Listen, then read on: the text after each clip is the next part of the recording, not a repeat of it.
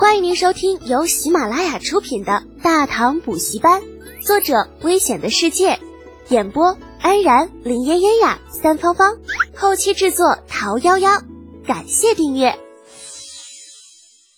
第一百九十二集，小公爵望着失魂落魄的沙六子，李浩额头满是黑线。他是怎么了？让人给煮了？还是你们刚刚谁刺激到他了？呃，少爷，边上一个与沙六子长得很像的家伙将李浩拉到了一边。少爷，您别理他，这人脑子有点轴，人为鸟死嘛，您别放在心上。人为鸟死？那李浩觉得这话有点耳熟，不过看着沙六子那副郁郁不得志的样子，还真有那么点意思。沙五，这到底怎么回事啊？你跟我说清楚啊。嗯，这事儿啊。那说来就话长了。与沙六长得很像的沙五叹了口气，慢慢的将小六子的故事在李浩面前说了一遍，最后道：“少爷，这六子已经魔怔了。那若是对您有什么不敬的地方，您看在老爷的面子上，别跟他一般见识，就把他当成个屁，给他放了吧。”李浩一时觉得头大如斗啊，这自己手下这都是些什么人呢？一个喂鸟死的。那一个一门心思要把自己老爹拍在沙滩上的，还有两个削尖了脑袋，整天琢磨着开疆拓土的。哦，对了，这还有一个每顿饭都能吃下一整只羊的。啊，这年头，这当个老大那可真是不容易。重新回到了自家队伍里面，拍了拍六子的肩膀：“六子，认准了没啊？”“嗯，少爷。”六子回过神来，讷讷不知所言。这看到李浩极为火大，学着自家老爹劈头就是一大波溜子。这个完犊子玩意儿，不就是个女人吗？那看上了就去追嘛，追上了就带回大唐，追不上，追不上，老子就把你弄死他。咱得不到的，别人也甭想得到。呃，少爷，不不是您想的那样，我都是，嗯，都是没有想到她会是秃利可汗的女儿。我。这六子紧张的有些手足无措，连连摆手：“我配不上人家，您您千万别伤害他。”说什么呢？怎么就配不上了？李浩大感头疼之余，翻着白眼儿：“嗯，你眼下怎么也是六品校尉了吧？要再过几年，熬也能熬出个偏将的身份。堂堂大唐五品官，怎么就配不上一突厥公主了？”六子沉默不语。老实说啊，这么多年以来。他只是想要找到当初的那个背影，至于说找到之后的事情，嗯，他从来都没有想过。至于说娶过来当老婆，开什么玩笑嘛？那可是高高在上的公主啊，哪怕是突厥的公主，那也是公主。岂是他一穷小子能够娶得起的？如果李浩没有穿越，按照他前身的性子，这种事情他根本问都不会问。可李浩不同啊，先不说他穿越者的身份。那单单前一世军人的身份，就注定了这事儿他非管不可。战友情分、兄弟情谊，在他看来比什么都重要。打定了主意，那索性也不管六子如何想，催马向前，越过老唐的马车，直接来到突厥人的队伍中间。嗯，确切的说，应该是突厥公主的马车旁边。马车边上，突厥公主的侍女们亦是骑马随行。李浩的突然插入让他们吓了一跳，纷纷把手按到了腰间的弯刀上。李浩身后，六子脸都绿了，左右权衡之下，最后还是忠诚占了上风，一咬牙冲上去，护在少主的身边，与那些个突厥女卫对峙在了一起。在草原上打了这么多年仗，这沙六子早已对突厥人的作战手法那熟悉的不能再熟了，几个女卫对他完全构不成任何威胁。李浩微微一笑，对于沙六子这表现还算是蛮满意的，轻轻的敲了敲马车的车厢。思云公主可在呀？有故人来访。阿史那思云，突利可汗的长女。那如果按照大唐的官制，她最多也就算是个郡主身份。啊，毕竟他老子突利啊，这只是一个小可汗，最多也算个亲王的身份吧。但是突厥是部落制的。这与大唐又有所区别。放眼整个草原，秃利固然是个亲王，但是放在他的族部内部啊，那他却是当之无愧的王。所以说，阿史那思云是公主也不为过。马车车厢的帘子被人从里面打开，露出了阿史那思云并不怎么漂亮的脸孔。小麦色的皮肤，那看上去倒是显得有些英气。阿史那思云在打量了一下李浩之后，对着那些个还在与六子对峙的女卫挥了挥手，示意他们退下。原来是李副使。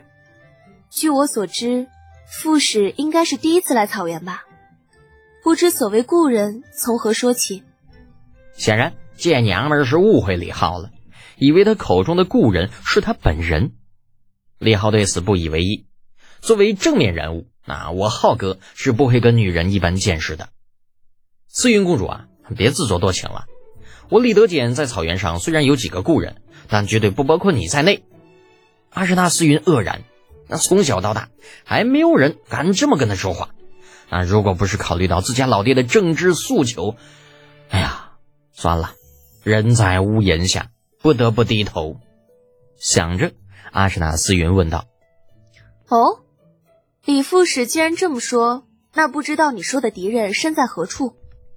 远在天边，近在眼前。”李浩说着，回身一指梦壁中的沙六子。他，阿什纳斯云皱眉想了想，摇头道：“李父什么要开玩，我根本不认识他。”自古多情空余恨，多情总被无情伤。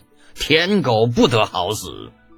电光火石间，李浩的脑子里闪过了无数骂娘的词汇，回头瞪了沙六子一眼：“你自己跟他说说当年的事吧，老子很忙，先走了。”呃，少爷，这沙六子顿感应接不暇，走也不是，留也不是。阿什纳斯云同样有些迷惑。这位大唐副使的行事实在太过诡异了，他急吼吼的冲上来，差点引发冲突。难道为的就是把一个不相干的人引荐给自己吗？疑惑间，他开口对沙六子问道：“这位校尉，不知我们何时见过？本宫一点印象都没有。”那当着李浩的面，阿什纳斯云没办法摆公主的架子，但是六子嘛，哼，沙六子有些局促。挣扎了好一会儿，才干涩的说道：“呃，公主可还记得十年前的那个雪夜？可还记得亲手递给雪中那蹒跚少年的一块肉干？”阿什纳斯云眼中闪过了一抹厌恶：“老娘记得个屁！对于这种事情，怎么可能会记得？或许是一时心善，或许是一时好玩，不过就是一块肉干罢了。”但是想归想，话却不能如此说。阿热纳斯云微微一笑：“些许小事，不值一提。”那左右已经把话说开了，沙六子索性也放开了。对于公主来说，或许是小事，但是对于沙某来说，却等于是救命之恩。十年来不敢稍忘。杀五子，杀六子的哥哥，两人在李靖亲卫当中属于年龄比较小的。故而得不到杀五哥、杀六哥这样的称呼，只能以五子、六子来称呼。但是名字并不代表实力啊！真说起来，五子和六子在众亲卫当中，那绝对称得上是满手血腥、杀人如麻的，否则也不可能短时间内混成亲卫头子，并且还在一群杀屁中能够服众。半日之后，天色将晚，突利可汗命人扎下大营。同时，将使团的营地安顿在了大营的最中间。众人扎营的空档，哎，五子来到了李浩的身边。少爷，您刚刚是让六子入赘去了？啊，那小子还没有回来吗？李浩先是一愣，接着才反应过来，这沙五说的是啥。五子摇了摇头，嗯，没有。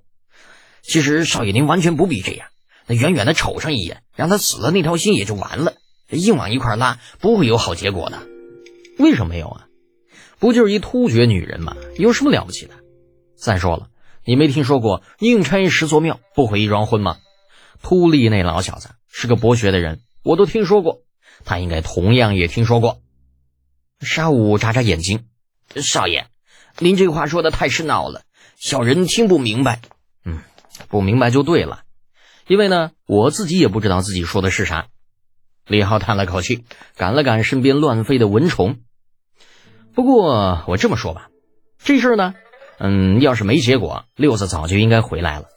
而他没有回来，就说明还有转机，懂吗？沙武想了半天，隐约间像是明白了什么，又像是什么都不明白。不过他明不明白无所谓啊，秃利明白六子的价值就可以了。一个能够让自家少爷冒着引起冲突的风险也要成全的亲卫，秃利应该明白他价值几何。而事实证明，李浩猜的没错，在天完全黑下来之前，六子回来了，唯唯诺诺的样子看着就不招人待见。似乎笃定了六子有话要说，李浩直接将他带进了自己的帐篷。说吧，那突厥公主或者秃利跟你说啥了？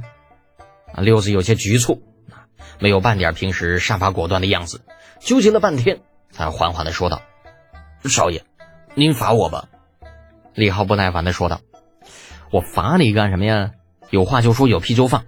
少爷，我累了，我还得休息。”嗯，少爷，思云跟我说，他希望能有一片自己的土地，日出而作，日落而息。李浩喃喃叹了口气儿，打断了六子要说的话。哎，思云吗？这叫的那么亲，才这么会儿功夫，你就能够把人家突厥公主勾搭到手？六子，不得不说，少爷我都没你这份本事啊！听众朋友，本集已播讲完毕，请订阅专辑，下集精彩继续哦。